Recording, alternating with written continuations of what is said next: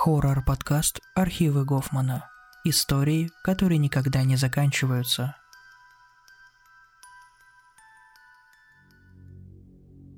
Итак, все закончится моей смертью. Не в прямом смысле, конечно, и не фигурально. Наверное, с философской точки зрения. Как все дошло до этого? Как обычное видео могло привести к такому количеству насилия и смертей? Как оно могло разрушить мир, который я знал? Думаю, вы тут, чтобы узнать об этом. Джастин пытался дозвониться до меня, писал мне сообщения, но я не был в состоянии ему ответить. Не уверен, что вы это увидели, но мое психическое состояние можно описать как достаточно неустойчивое. В стрессовых ситуациях меня, как правило, полностью охватывает тревога, и я ничего не могу с этим поделать. Разве что гладить Дэйва. Соответственно, этим я и занимался примерно полчаса просто гладил его шелковистую шорстку, пачкая блестящий рыжий мех кровью. Я до сих пор не успел привести себя в порядок. Где я мог это сделать? Вся ванна была в остатках того, что осталось от моей мамы. Мамы, и мне совсем не хотелось убираться. Сообщения от Джастина продолжали сыпаться, и в какой-то момент они стали приходить слишком часто, и я не мог дальше игнорировать их. Пролистав бесконечные угрозы и ругательства, набранные капсом, я сосредоточился на последних пяти, которые звучали более уравновешенно, но в то же время намного более угрожающие. «Джеффи, встретимся в хижине дедушки. Если хочешь увидеть мальчика живым, приходи. Ты же не хочешь, чтобы это снова случилось? Ты не хочешь снова испачкать руки в крови? Увидимся». Я многого не понимал и даже не хотел понимать. Я чувствовал эти воспоминания, запертые где-то в темных уголках моего сознания. Целое скопление воспоминаний, пытающихся вырваться наружу. Но я не мог выпустить их.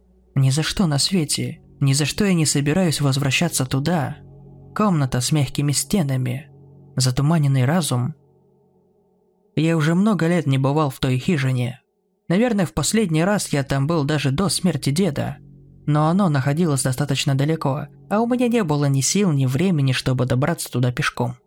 К счастью, сын моих соседей беспечно оставил старенький мопед прямо посреди улицы, а такую рухлядь можно запустить даже отверткой в два счета. Так что я ни секунды не сомневаясь спрятал Дэйва под куртку, и мы отправились в путь. Мы ехали, наверное, 3-4 часа, и мне, наверное, пришлось останавливаться три раза, чтобы заправить смехотворный маленький бензобак – Дэйв, как всегда, вел себя тихо. Но когда мы свернули с главного шоссе и направились по ухабистой дороге к ключевой точке, где находилась старая хижина деда, он начал немного нервничать. Мне пришлось бросить мопед на полпути, так что я выпустил Дэйва прогуляться пешком вместе со мной последние пару миль. Хижина была пугающе уродливой, она всегда так выглядела. Дедушка всеми силами цеплялся за эту хижину после пары дел, связанных с федералами, из-за которых пару лет он был в бегах. Она находилась на самом краю, опасно близко к ключевой точке, а круглый обрыв футов 30 высотой был совсем недалеко от ветких перил балкона.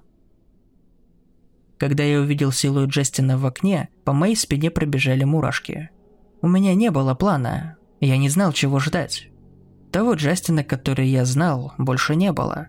Вместо него жестокий психопат, которым руководили неведомые мне мотивы.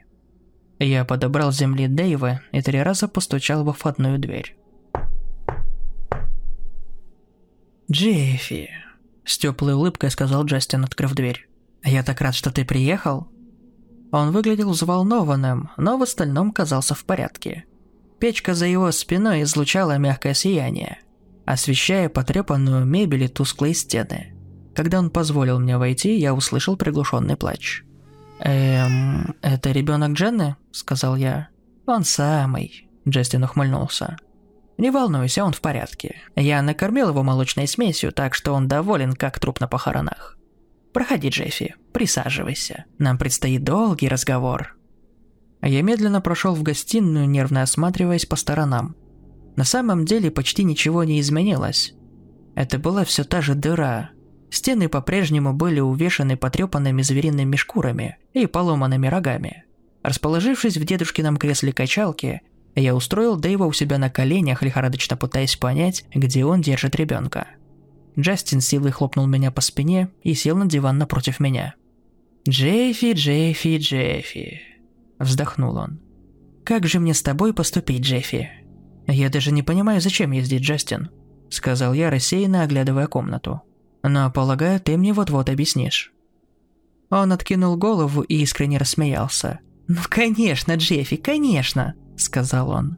«Ты знаешь, что я убил маму, я знаю, что ты убил папу. Мы теперь одинаковые, Джеффи.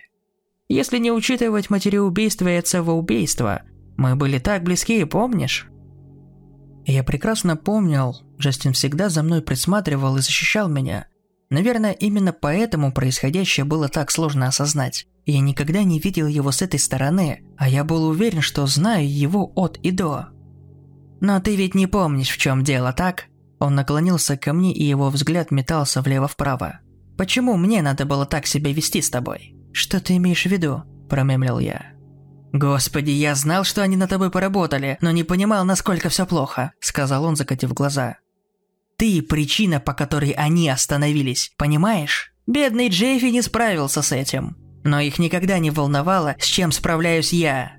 Да, они испортили меня, Джеффи, но им было абсолютно все равно. Я не понимаю, как они тебя испортили. С чем я не мог справиться? Господи, все эти убийства, конечно. Он засмеялся, хлопнув себя по бедру. О да, они наслаждались своей порочностью. Чем ебануть и тем лучше. Положить бедного Джеффи в ванну полной крови, заставить Джастина вырезать все органы и скормить его им жертвам по кусочкам. Ну что за семейка, а? Неудивительно, что ты в итоге не выдержал. На меня нахлынули воспоминания. Креки, потоки крови, мягкая текстура сырой почки. Нож в моей руке, старое уродливое ужасное лицо. Дедушка был худшим из всех. Честно говоря, я думал, что они были счастливы, когда ты прирезал его. Именно тогда они остановились. Тогда отправили тебя в то место. Эм, я не помню. Ну, конечно, ты не помнишь сказал он холодным голосом. Месяцами они не могли сделать так, чтобы ты снова заговорил. А когда ты начал, то ничего не помнил. Просто бубнил одно и то же имя снова и снова. Дэйв, Дэйв, Дэйв. Я уставился на Дэйва. Он уставился на меня в ответ, продолжив мурлыкать. «Что ты хочешь этим сказать? Какой Дэйв? У меня был знакомым с таким именем, поэтому я сразу дал это имя коту?» «Нет никакого кота, Джеффи!» – заорал он. «Господи, подумай об этом. Сколько он у тебя живет? 30 лет? У тебя очень старый кот, братец». «Нет», – выдавил я из себя. «Ты ошибаешься, Джастин. Вот же он. Я его вижу, я его чувствую». «Боже, да мне похуй!» Джастин встал и спокойно пошел к кухонному шкафу. «Вози со своим воображаемым другом. Вообще поебать». «На самом деле, так даже будет лучше всех убедить в этом». Он открыл один из шкафчиков, который был выше остальных, и приглушенный плач резко стал громче. «Видишь ли, я хочу собственную семью», — сказал он, аккуратно вытащив младенца. «Но мне нужен черт в табакерке». «Что, что ты имеешь в виду?» — сказал я. «Я, я не понимаю». «Да все ты понимаешь. Это была дедушкина присказка. Мы не можем двигаться дальше, пока не оставим черта в его табакерке. Вычурный способ сказать, что всегда нужен козел отпущения. Сам подумай, как им удавалось избежать наказания за все эти убийства, а? Был только один выход. Они всегда подставляли какого-то болвана. И я... твой черт? Послушай, я не хотел, чтобы все так закончилось. Я всего лишь хотел, чтобы ты умер, Джеффи. Вот и все. Поэтому я подменил момент подарок на твой день рождения этими видеозаписями. Я был абсолютно уверен, что после этого они тебя убьют. Он медленно покачал младенца, напевая приятную мелодию. Но вот в чем фишка, Джеффи. Они не хотели тебя ранить, как минимум поначалу. Мама просто хотела, чтобы папа привез тебя сюда, чтобы ты оказался в безопасности и успокоился. Так что, ну, я разозлился, убил ее нахер. Почему ты хотел, чтобы я умер? Что я тебе сделал? Пока я это говорил, у меня на глазах наворачивались слезы. Я не могу поверить в то, что он сказал. Честно, я думал, что нахожусь на самом дне кроличьей норы. Но, очевидно, есть еще куда падать. «Ничего личного, приятель», – он улыбнулся. «Просто хотел, чтобы им было больно. Они ведь правда тебя любили, Джеффи. Хоть убей, не могу понять почему, но это так. Меня не особо. Думаю, я слишком сильно напоминал им дедушку или, возможно, их самих. А вот ребенок Дженны заставил меня передумать. Когда мама привела ее домой, чтобы она попробовала убедить тебя вернуться, я сразу понял, чего хотел все эти годы. Кого-то, кого буду любить. Кого-то, кто будет любить меня в ответ без всяких условий. Кого можно воспитать, кого можно сделать подобием себя. Только лучше и способнее. Я запустил пальцы в мягкий мех Дэйва. Мне нужно было его успокаивающее присутствие. Дэйв всегда был рядом, всегда поддерживал меня, помогал мне оставаться на плаву. «Что теперь?» – спросил я, глядя на открытое окно прямо за диваном. «Ты все знаешь», – сказал он, уложив ребенка обратно в шкаф и прикрыв дверцу. «Ты все еще должен умереть, Джеффи. Просто надо сделать так, чтобы это выглядело как самоубийство. Вот и все, что мне нужно от моего черта». Он взял нож с кухонного стола и сделал шаг в мою сторону. У него было такое знакомое выражение лица, которое я уже видел раньше. Я помнил только один раз, но, возможно, это случилось не единожды. Выражение полное ненависти и готовности убивать. Именно так выглядела моя мама, когда она убивала тех несчастных на видео.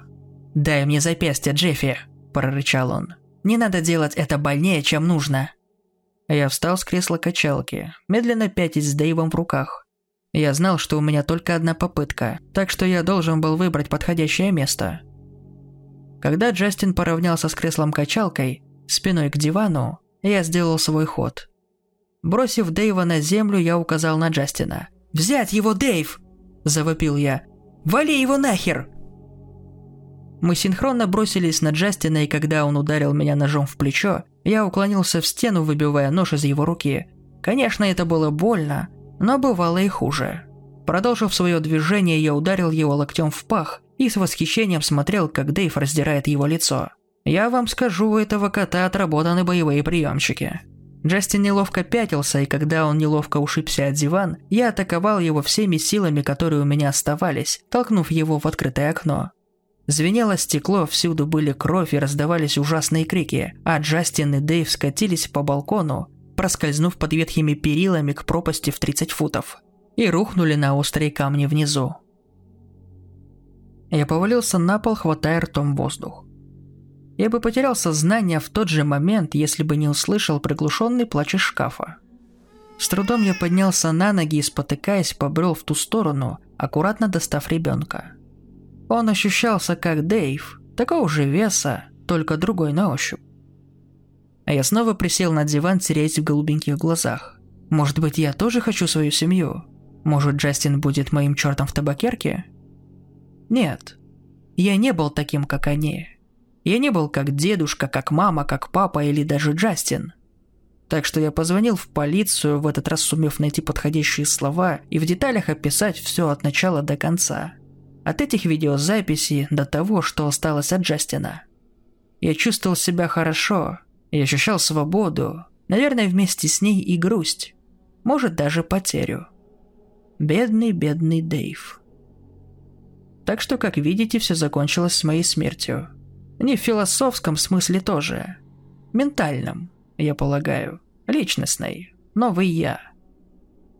Полиция в итоге мне поверила, хоть у них и ушло несколько дней на долгое и напряжное расследование, чтобы расставить все на свои места. Множество деталей вышли на свет. События из моего детства, которые я не мог вспомнить.